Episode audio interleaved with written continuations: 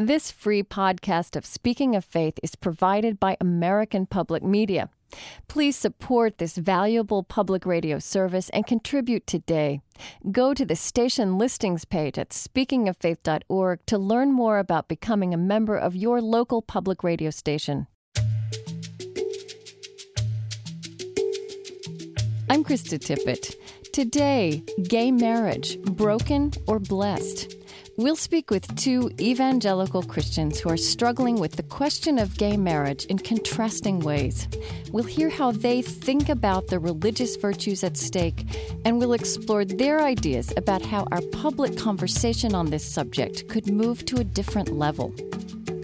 Take a good look at the creation. Apparently, the Creator likes diversity a lot more than we human beings do. I would much rather have both sides really talk about what are the hopes and fears that go into all of this rather than just ideologically trading rhetoric. This is Speaking of Faith. Stay with us.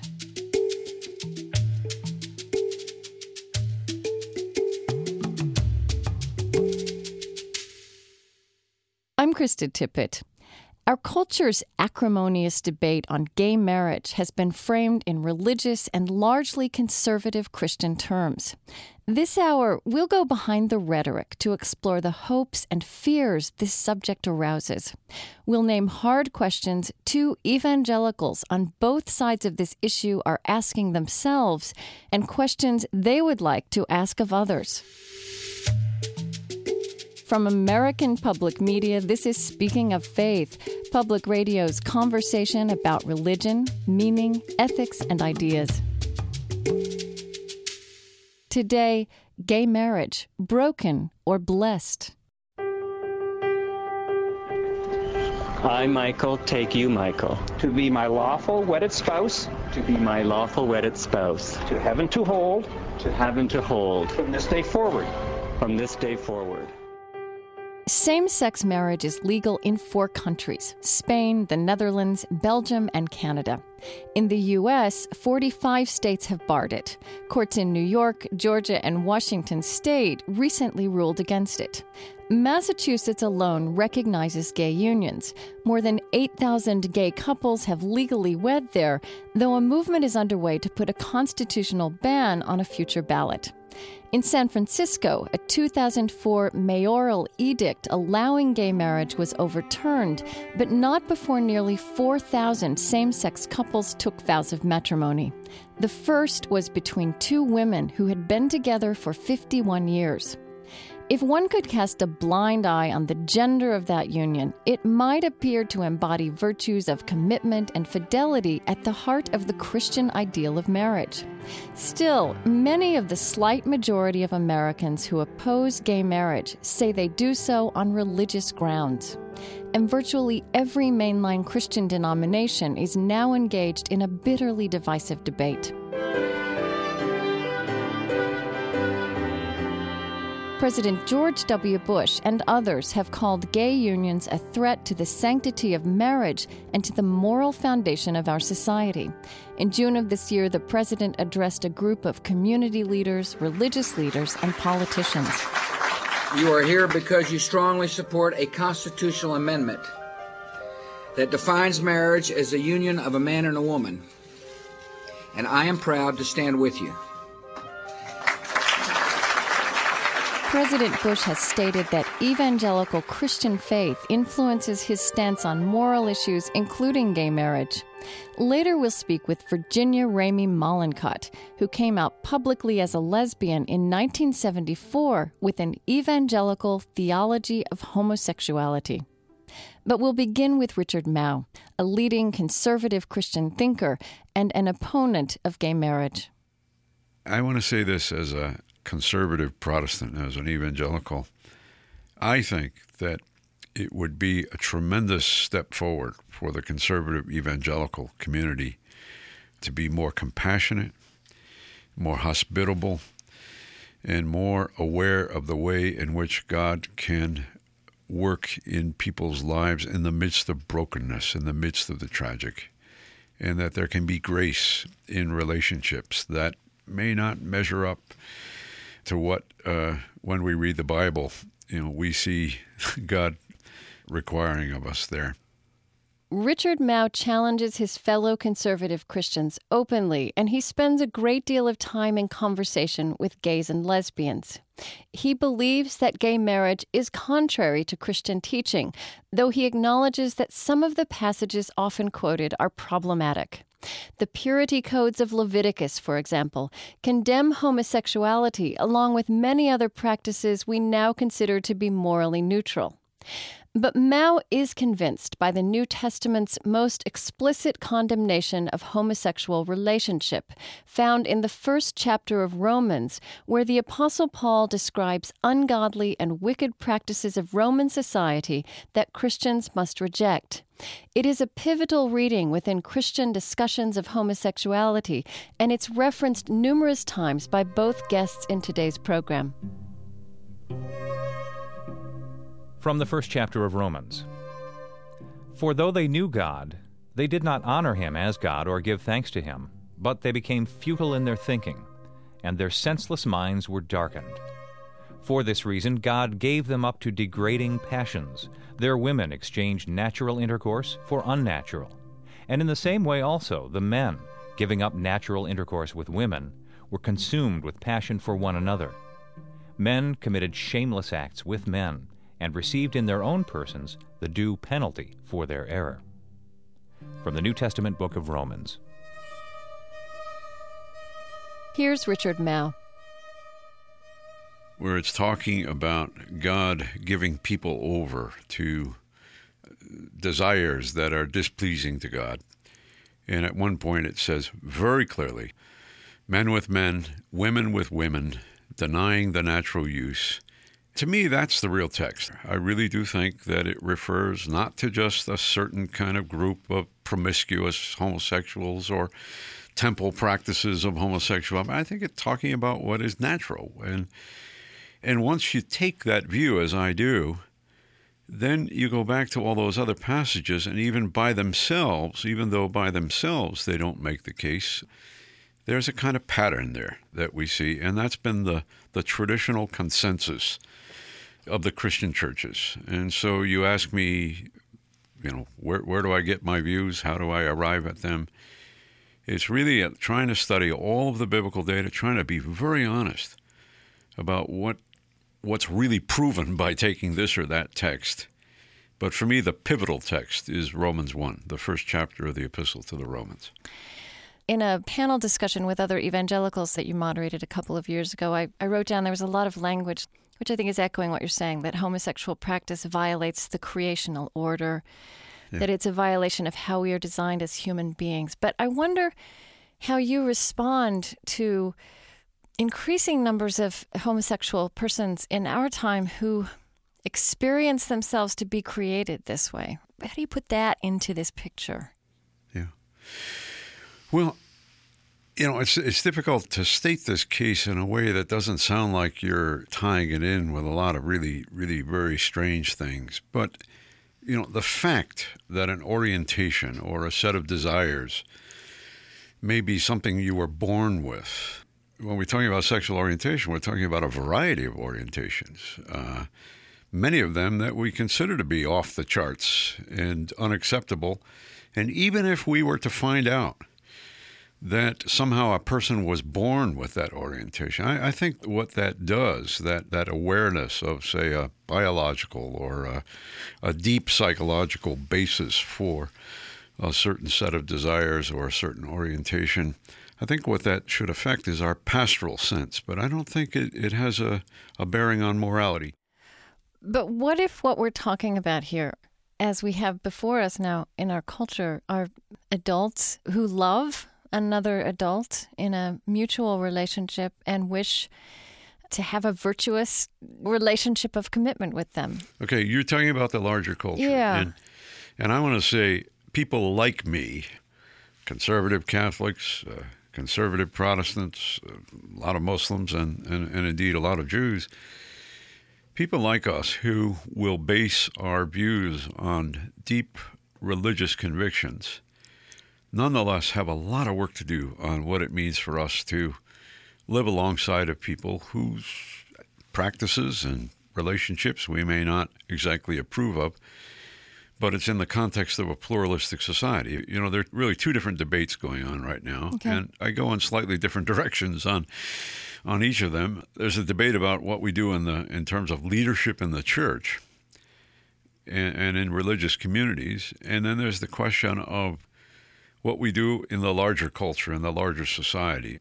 I think that the question of uh, the rights of same sex couples, I think that's an important challenge, and I think we need a lot of work. I was just asked uh, today, before you and I talked, by a, a reporter who wanted to know what I, you know, what I thought about constitutional amendment, and uh, and I want to say that's a complex issue. I mean, the whole question of what a constitutional amendment is and what kinds of things ought to be covered in a constitutional amendment is a very important question. And rather than going off on some wild crusade, I think persons of strong religious conviction have a lot of work to do in trying to understand what it means to live in a constitutional democracy and what it means to amend our Constitution. That's a tremendously complex question. Am I hearing you say also that when religious people become focused, as they have, on essentially political questions or legal questions, that maybe it diverts from from the substance of what religious people need to be considering? That's right. What we have right now are two angry groups. We have the group that is angrily demanding that we do this and indeed willing to break the law in local situations and just go ahead and do it. And then we have really angry people who, who are upset about it and want to do anything, including a constitutional amendment, to stop the phenomenon. We really have not had an adequate public debate about this this thing. About same sex marriage? Yeah. Uh, there, there are a lot of implications here.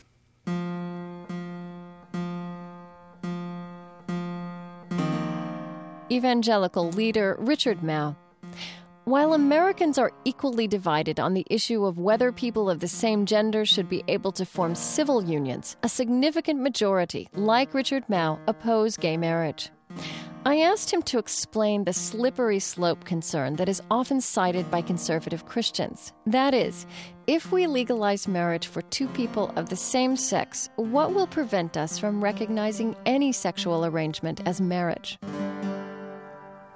I had a friend uh, who came to me and he said, I'm going to ask you a very blunt question because I know you're an evangelical Christian. You have a very conservative view. I'm a homosexual. What do you think of that? And I said to him, I got a blunt question for you. I'm a heterosexual. What do you think of that? You know, uh, I haven't told you much if I say that. I haven't told you whether I'm a faithful husband, whether I'm sort of faithful, whether I'm faithful sometimes and sometimes I mess around. There, there's just a whole range of things. Here's what I want to ask my my friends in the gay and, and lesbian communities: How far do you want to go with this? Uh, are you ready to uh, to legalize polygamy? I mean, maybe you are, but I'd like to know. And and what about that? What about suppose that uh, ten years from now, three lesbians See, we see ourselves as as consenting, fully responsible human beings, and we want society to call our relationship a marriage. I think what is telling is that the first couple to appear in San Francisco to be married were two women who had spent 51 years of their lives together. Right. And if and if you ask me, given the fact that I hold the views that I do, those two women who have lived together for decades. You know, I, I mean, most heterosexual marriages don't make it to 51 no, years that's right. days. I mean, I, I heard a an Episcopal priest several years ago at a, at an AIDS conference that I attended, who talked about his lover dying, and he said for the last the last three weeks, he just all night he sat by his lover's bedside, held his hand, and as he died, he whispered the love of Jesus to him. Quite apart from all the other issues, I want to say that kind of faithfulness, that kind of commitment, is um, in our broken world a, a, a, wonderful thing to see. And uh, I admire that. Whether I want that case then to set the precedent for a, a new view of marriage that gets embodied in our legal system, whether whether even that particular very warm and loving and long range faithful relationship serve the cause of people who have much more in mind about where they want to go with this than those two women had, I think those are legitimate questions to ask. I would at least like to have a safe space in which to ask those questions. Hasn't it struck you that there's some irony in the fact that, contrary to abolishing the institution of marriage, what we see now, even though the institution of heterosexual marriage is in tremendous trouble, we see homosexual people embracing that institution, wanting a place in that institution. Yeah. There are many same sex couples who really want the kinds of commitments that are associated traditionally with heterosexual marriage. And uh, for those of us who do take the Bible seriously, this provides evidence that we're sort of designed that way, that there's something right. deep in our moral and spiritual DNA that says faithfulness, uh, commitment, mm-hmm. uh, covenant keeping are really a trust, long range trust, are, are really a part of what it means to be human. And however we express those motifs, those themes, uh, keep coming up. I mean, are heterosexual married people in this country not standing in a glass house by accusing homosexual people of wanting to destroy the institution of marriage? Oh, yeah. yeah. And, you know, I, I've said this in audiences of people who are, you know, in strong disagreement with me. I, I when I speak to groups of uh, gay and lesbian persons who are involved, actively involved in relationships, you know, and I say to them, let's start off by, by just admitting that our advertising is, is very bad on both sides. You know, none of us has a lot to brag about. I mean, in this whole area of sexuality, it's one of the most vulnerable areas of our lives because it's one of the most, you know, it is in many ways the most intimate areas of our lives. I do think that sexual humility is a, a very important required ingredient in our present debates. I heard a minister once stand up at a meeting, a very conservative minister, and he said, I think we normal people ought to say to these folks, and I just wanted to scream, You're normal? You know, let's have a medal for the one normal person in the room. You know, I mean, normality doesn't come easy in, yeah. in all of this. And there's so much else that we have to admit we're broken people about. I just wish we could lower the rhetoric on this and really talk about who we are. And I think in the broader cultural debate, where we really want to go with all of this mm-hmm. and what our real fears are. You know, what are the what are the hopes and fears that go into to all of this rather than just ideologically trading rhetoric.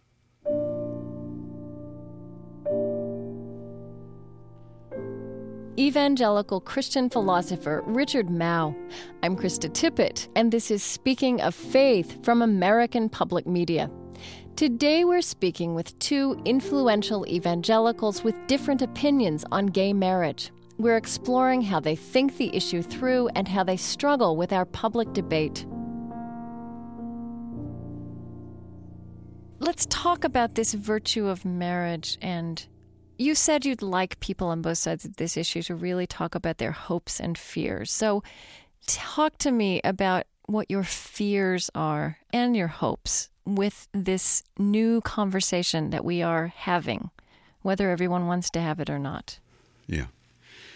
Well, my hopes are that we can find a way of living together that respects our our different visions of what it means to raise children, what kind of displays of sexuality will be permitted to shape the patterns of public life and public morality.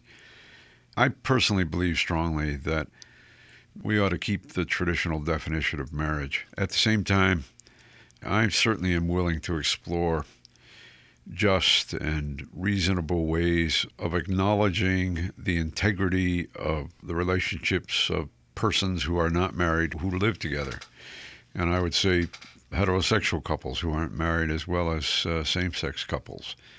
But to me, marriage is something that, uh, you know, every time I go to a wedding, that ceremony says, and it doesn't matter pretty much these days which denomination it is. Marriage is an honorable estate instituted by God. And so it's that definition that would exclude homosexual couples from it because it, their estate would not be honorable? I mean, is that it? I, I cannot bring myself to acknowledge a same sex relationship as an honorable estate that is instituted by God. You know, there's a line in something you wrote The God whom we worship is nothing if not a God of surprises. Yeah.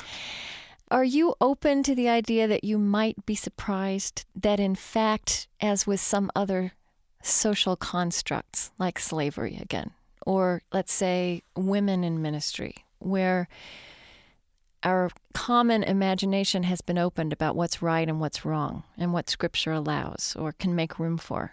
I mean, is it conceivable to you that there will also be a new kind of revelation on this subject of loving relationship between homosexuals? You know, I I, I was almost ready to say yes until you said new revelation. Okay. Um, well, what would you say yes to? And then tell me what, what went wrong with the word revelation. you know, if I could be convinced that when the Apostle Paul said that men with men, women with women, denying the natural use, if he really did not mean to cover, or the Spirit who inspired him to write those words, and I take a fairly high view of, you know, biblical authority and inspiration. If the Spirit who inspired, the God who wanted him to write those words, did not mean to rule out a faithful, gentle, loving relationship between two women who committed themselves, better for worse, sickness and health, till death do us part. If I could be convinced that I was just misunderstanding God's intentions and inspiring the writer to write those words, I would be very open to, to, to that kind of surprise. But to me, it really is struggling with those texts because I know that I'm a Calvinist. And uh, we are so capable of self deception. And that means that I may be guilty of self deception in, in, in, accepting the traditional reading of those texts, but it also may mean that I'm allowing my good feelings about experiences and, and things that I see to influence me in such a way that I'm refusing to hear what God is saying. And I think that's, that's a real danger. Here's an interesting question to pose to, say, as a Presbyterian to people who advocate gay unions and gay ordination, what would it take to change your mind? You know? And I haven't heard a good example of that yet. I haven't heard a good answer to that question yet.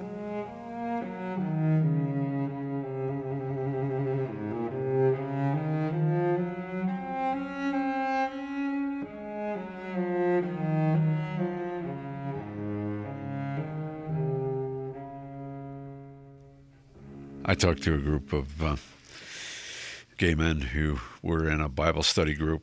The only commitment was that they were there to study the Bible. They hadn't made any big lifestyle commitments. And, you know, we talked about, and I said the kind of thing I talked about earlier, you know, I'm broken too. And, and then they said, yeah, but you get to go home to your wife, right. you know.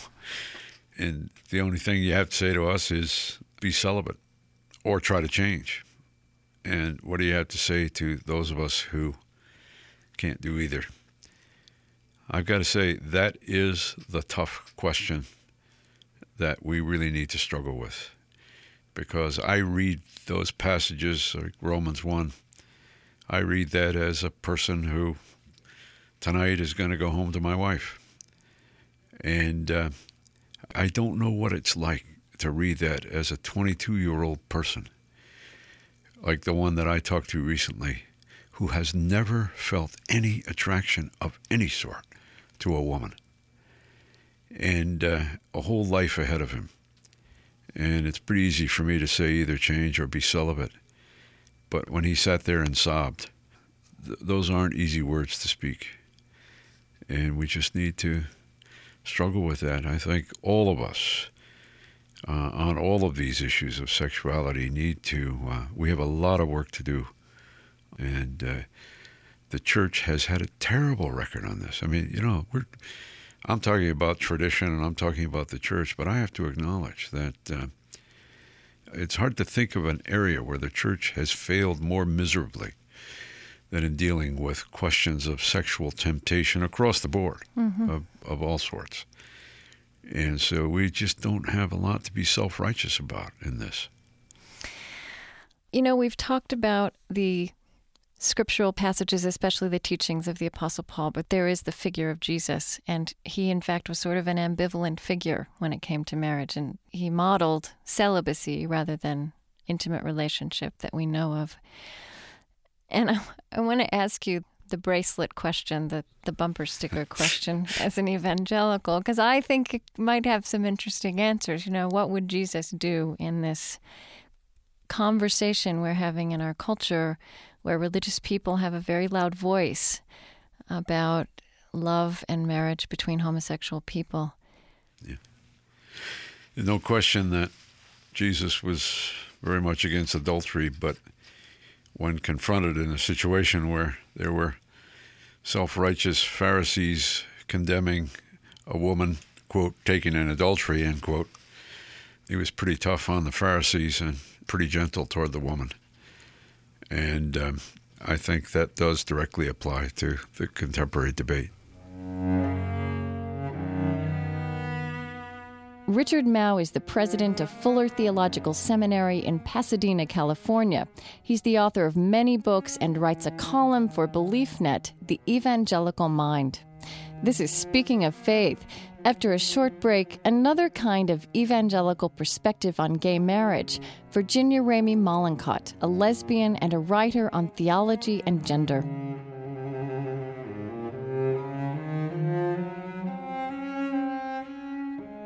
Hear this program again at speakingoffaith.org.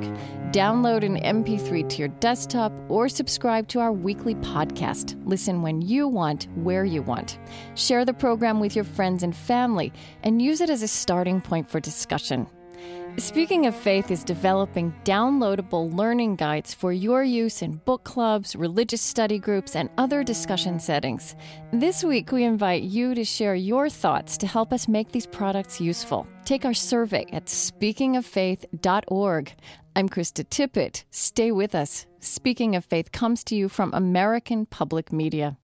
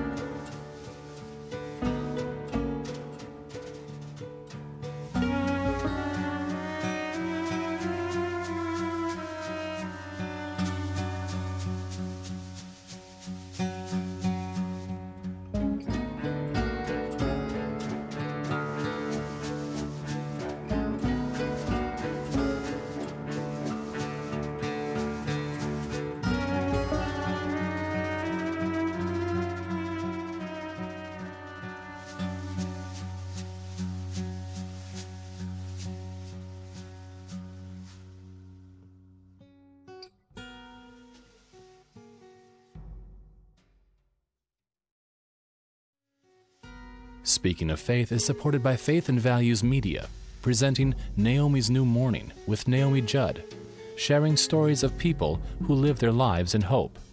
This week, Overcoming Your Biggest Fears, Sunday mornings at 7 and 10 Eastern on Hallmark Channel, and by Thrivent Builds with Habitat for Humanity, an opportunity for Lutherans to help build 310 decent homes this year with families in need. Online at thriventbuilds.com. Welcome back to Speaking of Faith, Public Radio's conversation about religion, meaning, ethics, and ideas. I'm Krista Tippett. Today, gay marriage, broken or blessed? Two evangelical views. My next guest, Virginia Ramey Mollenkott, was raised in a conservative Christian home. She attended the fundamentalist Bob Jones University, married in her 20s, had a son, and later divorced. Mollenkott says she was radicalized in midlife by the Bible. She became a professor of English literature, and she began to read her Bible with the same attention to narrative themes that she gave to Shakespeare or Chaucer or Milton. I got to teach Paradise Lost, and I got to study Milton, and really he taught me uh, how to read Scripture with uh, the law of love as my central norm to love God and to love your neighbor as you love yourself.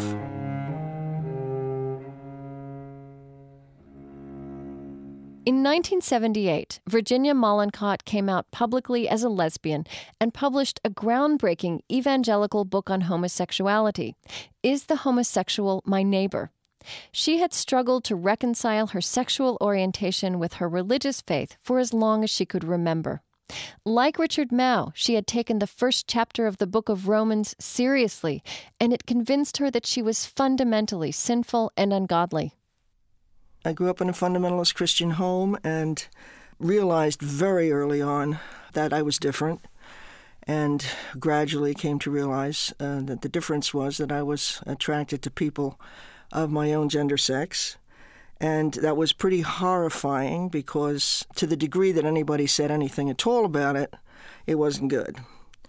And uh, had my first relationship when I was very young, and she told me that there were other people like us and they were called homosexuals. So I tried to look that up, and what I found was horrific that either I was sick, I was emotionally stunted, or terribly sinful, hmm. and I could take my pick. Uh, when I was 13, I tried to kill myself because the high school I was sent to, which was a fundamentalist high school, uh, the administrators told me there was no cure for people like me, but on the other hand, God had no place for people like me. I, I crawled away for hours, I would say to God, you know, how can it be that you made me and yet you have no work for me to do in the world? I want to be yours. I only want to be yours. I want to do your work. And uh, my aunt read me Romans 1 and told me that that meant. Uh, Romans 1 is this passage in a letter from Paul. Yeah, women. Uh, it was about lust, really. It's a passage about lust, which was the way Paul, a, a Jew, understood the Roman and Greek cultures.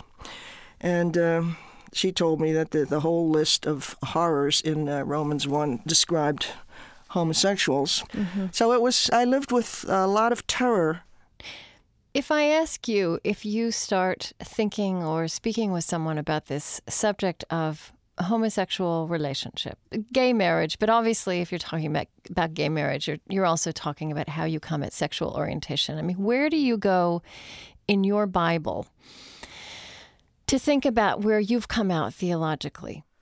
Well, for one thing, um, I learned in my uh, secular studies and also in uh, a good biblical book on hermeneutics, which is the science of interpretation, will say that you should read for the overall overarching themes, not just for little passages here and there that you can yank out, you know, proof texts mm-hmm. that you can yank out of context and use to let somebody have it.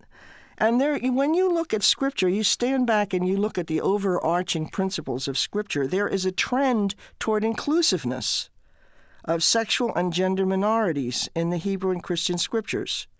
That not really ought to be the modern church's guide and inspiration, it seems to me, the overall movement of Scripture. Adam was originally created, according to Genesis, he was male and it was male and female, the earth creature, the creature of earth. Uh, this creature was lonely, and God said, It is not good for the earth creature to be alone. So put Adam into a deep sleep and divided Adam into the male and female as we know them. And then God brought the female to the male, and Adam said, This is flesh, bone of my bone, flesh of my flesh. Notice there was no priest there, there was no pastor there, there was no civilly elected official there. There were two people and God. And according to Scripture, they became one flesh. And Eve is described as Adam's Ezer after that, which means a power equal to him. Mm-hmm. I mean, one flesh is a beautiful image, and it's the image that Scripture uses concerning uh, married people but apparently, it occurs because of mutual commitment, desire, and concern for one another. Is, is that how you understand the tenor of the writings in the New Testament that stress marriage between a man and a woman? That it's one flesh, I understand it to be. Mm-hmm. Yeah. Scripture says, be subject to one another out of reverence for the Christ in both of you. Now, that seems to me very clear So I believe in marriage as a matter of one flesh between two human beings who care tremendously about one another and are willing to make a whole life commitment and concern toward one another.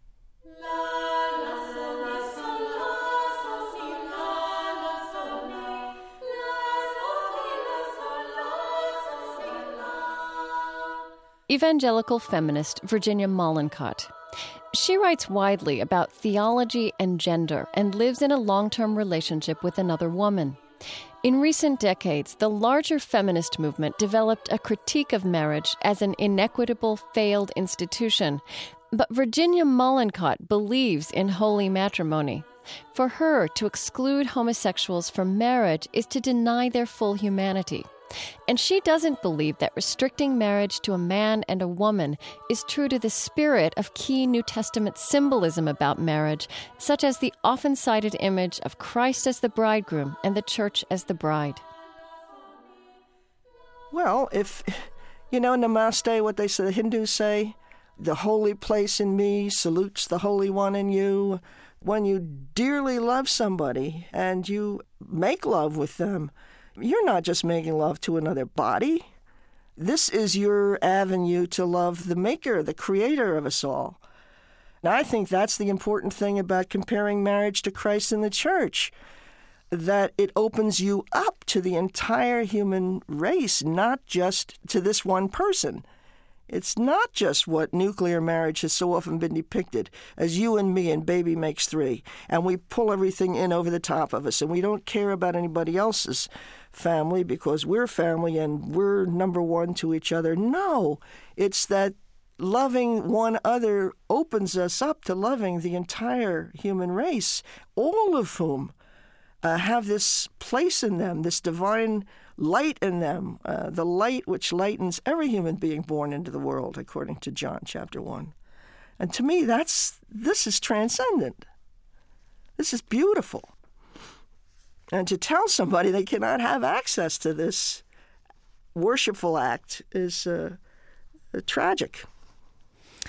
As I've been reading into the conversations that's, that's taking place within, say, evangelical publications like Christianity Today, there is a sense that some evangelical Christian theologians have, and not just them, that religious traditions need to be the keepers of central moral values. And one argument that's made by Christian ethicists is this sort of slippery slope, right? That if gay and lesbian people are married, then there will be movements for other kinds of configuration of marriage that sound patently immoral where do we hear the last time about a slippery slope? If we do this, uh, everything goes down to hell in a handbasket. Where did you hear it last time? I heard it in the civil rights movement, is what I heard it. Okay. You know, and the miscegenation laws, you know. Okay. It wasn't that long ago, you know, when uh, Loving versus Virginia came up to the Supreme Court and uh, Virginia, the state law was struck down that it was wrong for uh, a white person and a black person to be married to one another. And uh, so the National Black Justice Coalition has demonstrated recently uh, in favor of everybody's access to civil unions, and that's the terminology I prefer equal access to civil marriage. They said we all deserve the freedom to marry. And these black people asserted it because they remember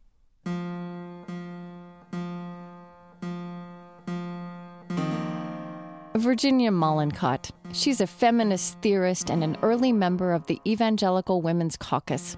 I'm Krista Tippett, and this is Speaking of Faith from American Public Media. Today, gay marriage, broken or blessed? Two evangelical views. Conservative Christians arguably have the strongest religious voice in our culture's continuing debate over gay marriage. Today, I'm drawing out two evangelical thinkers on both sides of the issue. Just as Virginia Mollenkott finds acceptance of sexual minorities in Scripture, my first guest, Richard Mouw, opposes gay marriage on biblical grounds. Opinion polls suggest that he is in sync with a slight majority of Americans. But Mouw also argues that there's a need for more nuanced religious conversation across the gulf of opinion. I wondered how Virginia Mollenkott would respond to that idea. I spoke with Richard Mouw. One thing that he said, and I'd like your reaction to this, is that he feels that there's a large part of the conversation that needs to take place in terms of our common grappling with the issue of homosexuality and homosexual marriage that sort of gets shoved out when the debate becomes politicized. And he said, we all, all of us on both sides of this issue, really need to be asking and listening to what each other's deepest hopes are and what our deepest fears are. Yeah, absolutely. I teach the same thing. I believe that. Mm-hmm. That would be the place to begin. If I were teaching a, class, for instance, uh, that I had some time to come back and back and back to the issue, you know, really to get into depth, the first thing I would ask would spend the whole first session everybody telling what their deepest fear is and everybody telling what their highest hopes are surrounding the issue.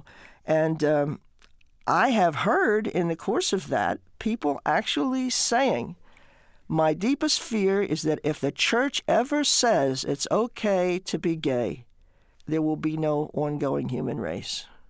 And my answer to that is, my dear, you know, you can have much more faith in that in the heterosexual orientation. Believe me, nobody is going to become, and, and that's behind the fear also of teaching young people that there are such things as gay people in society. The fear is you tell them that, and bingo, you know they'll all run out and start behaving uh, homosexually. Not a, not a chance. But, you know, that also can sound a little bit simplistic. Sexuality in general is such a very confusing and intimate part of life. We haven't figured it out in the 21st century. You know, it's a complex of fears that all get confused. Well, what I would say is take a good look at the creation. Apparently, the Creator likes diversity a lot more than we human beings do. I mean, it's built into the creation. So it seems to me high time that the human race, instead of telling God, what God should have done, we say, oh, this is what we have here. You know, again, I want to return to Richard Mouw. He said, if someone tells me they're homosexual, it doesn't tell me any more about them than if I tell them I'm heterosexual, that there needs to be more conversation about what what we mean when we talk about our sexual orientation. And I, I guess my question I'd like to ask you is do you have a critique of gay and lesbian people, of of how they might, I don't know, even more compassionately contribute to the discussion and respond to fears that people have? Well, I think that a great many uh, gay, lesbian, bisexual, and transgender people have been so hurt that they have become defensive. It's not easy to be told that you're sinful or sick all your life, and it, it starts for some of us at a very, very early age. One of the things that's taken me years to learn is that if somebody attacks me for something I did not choose and cannot change, hmm. the problem lies with them, not with me. And so I don't need to be defensive. I can hear this as a cry for some kind of love. But I think it's a lot to ask the, the minority, the, the one who has been squeezed out of being respected as a decent human being, to be the one to be loving. I mean, we, as white people, we have expected black people to be so forgiving and so loving and to explain to us over and over and over again what it's like to be black and to be representative of their entire race and so on. Mm. And it just hasn't been fair at all. I mean, I, I think some of us can learn to be a little more. I may not sound very patient to you today, but uh, I really have sat for long, long periods of time with somebody. I will spend hours and hours and hours with somebody if they truly show me that they are willing to hear. But if they only want me to, to talk so that they can bring up opposition to everything I say, uh, they don't really want to hear who I am, then I'm, I'm, I'm through. Okay. Because I have been, I've been hurt.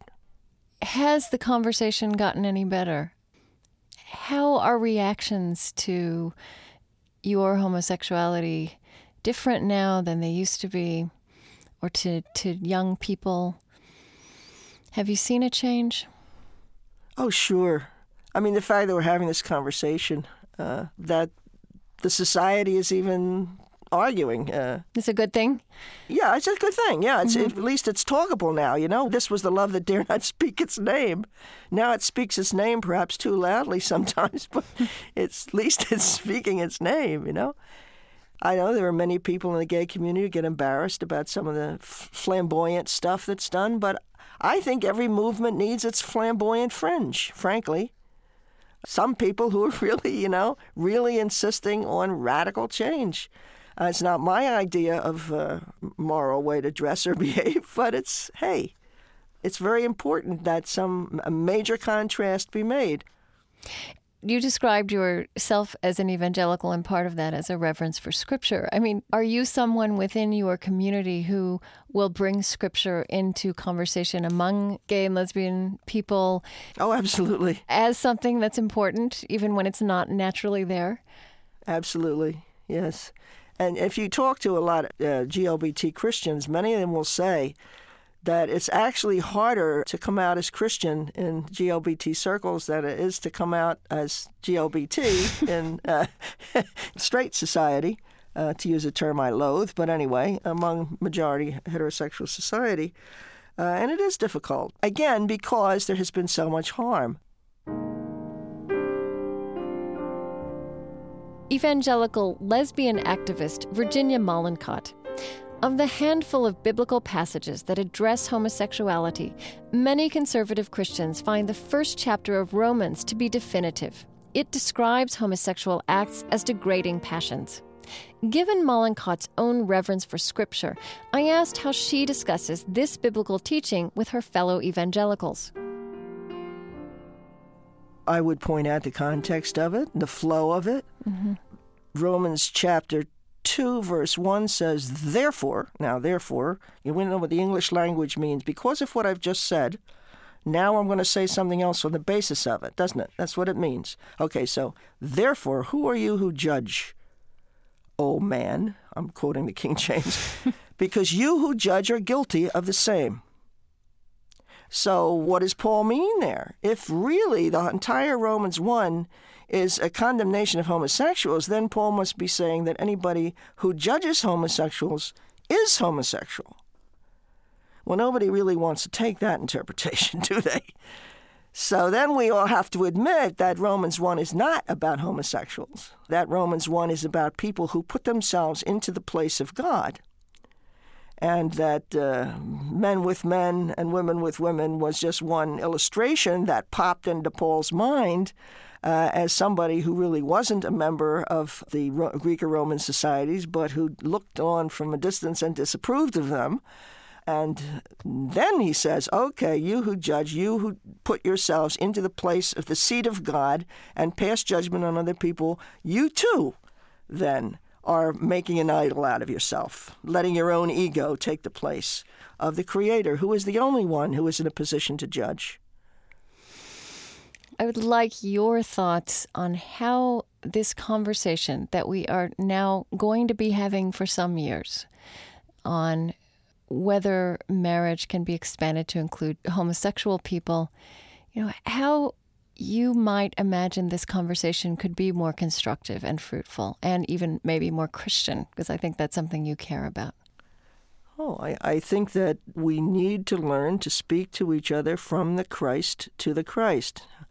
By the Christ, I, I, uh, it's okay with me if you want to say from the Buddha nature to the Buddha nature, from the holy to the holy if we would approach each other that way instead of saying, I am holy and you are not, because I'm good and you're not good, we're all a mix, as a matter of fact, and we're all uh, human beings together. But we all also have that light in us that John talked about the light that enlightens every human being born into the world. And I think we could really have meaningful conversation with one another. Even if we disagreed even if we disagreed, if we spoke from the holy to the holy. I just pray that it happens.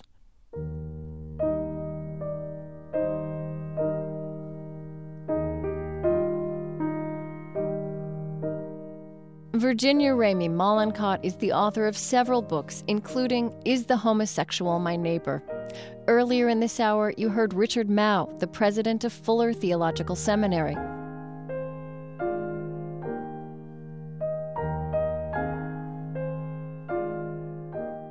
These two distinctly Christian, distinctly learned, and reflective people have spent lifetimes with Scripture, probing its complexities and its meaning for their lives.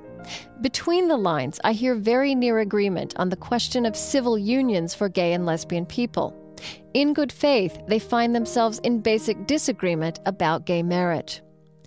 But even as they stand in opposition about what the Bible says and means, both call for a new kind of public conversation on this issue.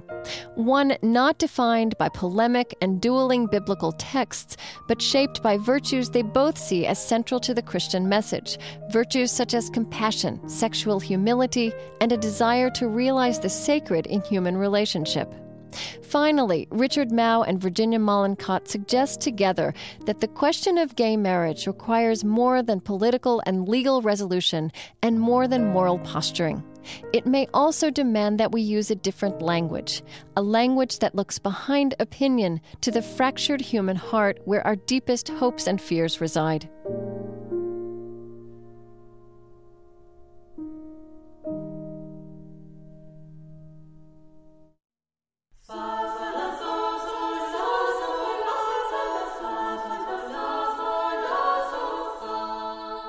At speakingoffaith.org, look for the particulars link, which provides fuller explanations of biblical references and links to interactive maps of the legal status of gay marriage in the United States. Download an MP3 of this program and other programs in our archive section, or subscribe to our podcast and our email newsletter, which brings my journal on each week's topic straight to your desktop. That's speakingoffaith.org. Speaking of Faith is developing downloadable learning guides for your use in book clubs, religious study groups, and other discussion settings. This week, we invite you to share your thoughts to help us make these products useful. Take our survey at speakingoffaith.org.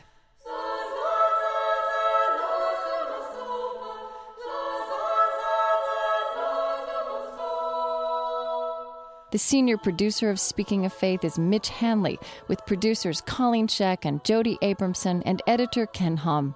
Our web producer is Trent Gillis, with assistance from Jennifer Kraus.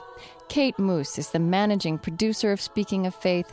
The executive producer is Bill Buzenberg, and I'm Krista Tippett.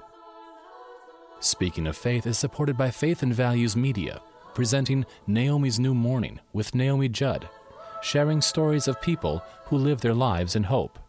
This week, Overcoming Your Biggest Fears, Sunday mornings at 7 and 10 Eastern on Hallmark Channel, and by Thrivent Financial for Lutherans, a Fortune 500 financial services organization. Funding is also provided by the Ford Foundation, a resource for innovative people and institutions worldwide, on the web at fordfound.org. The Luce Foundation's Henry R. Luce Initiative on Religion and International Affairs and the George Family Foundation, funding innovative ideas in integrative medicine, education, and spirituality in everyday life. Next week, memoirist and novelist Anchee Min on the fragility and resilience of the human spirit in the China of Chairman Mao. Please join us for the next Speaking of Faith. American Public Media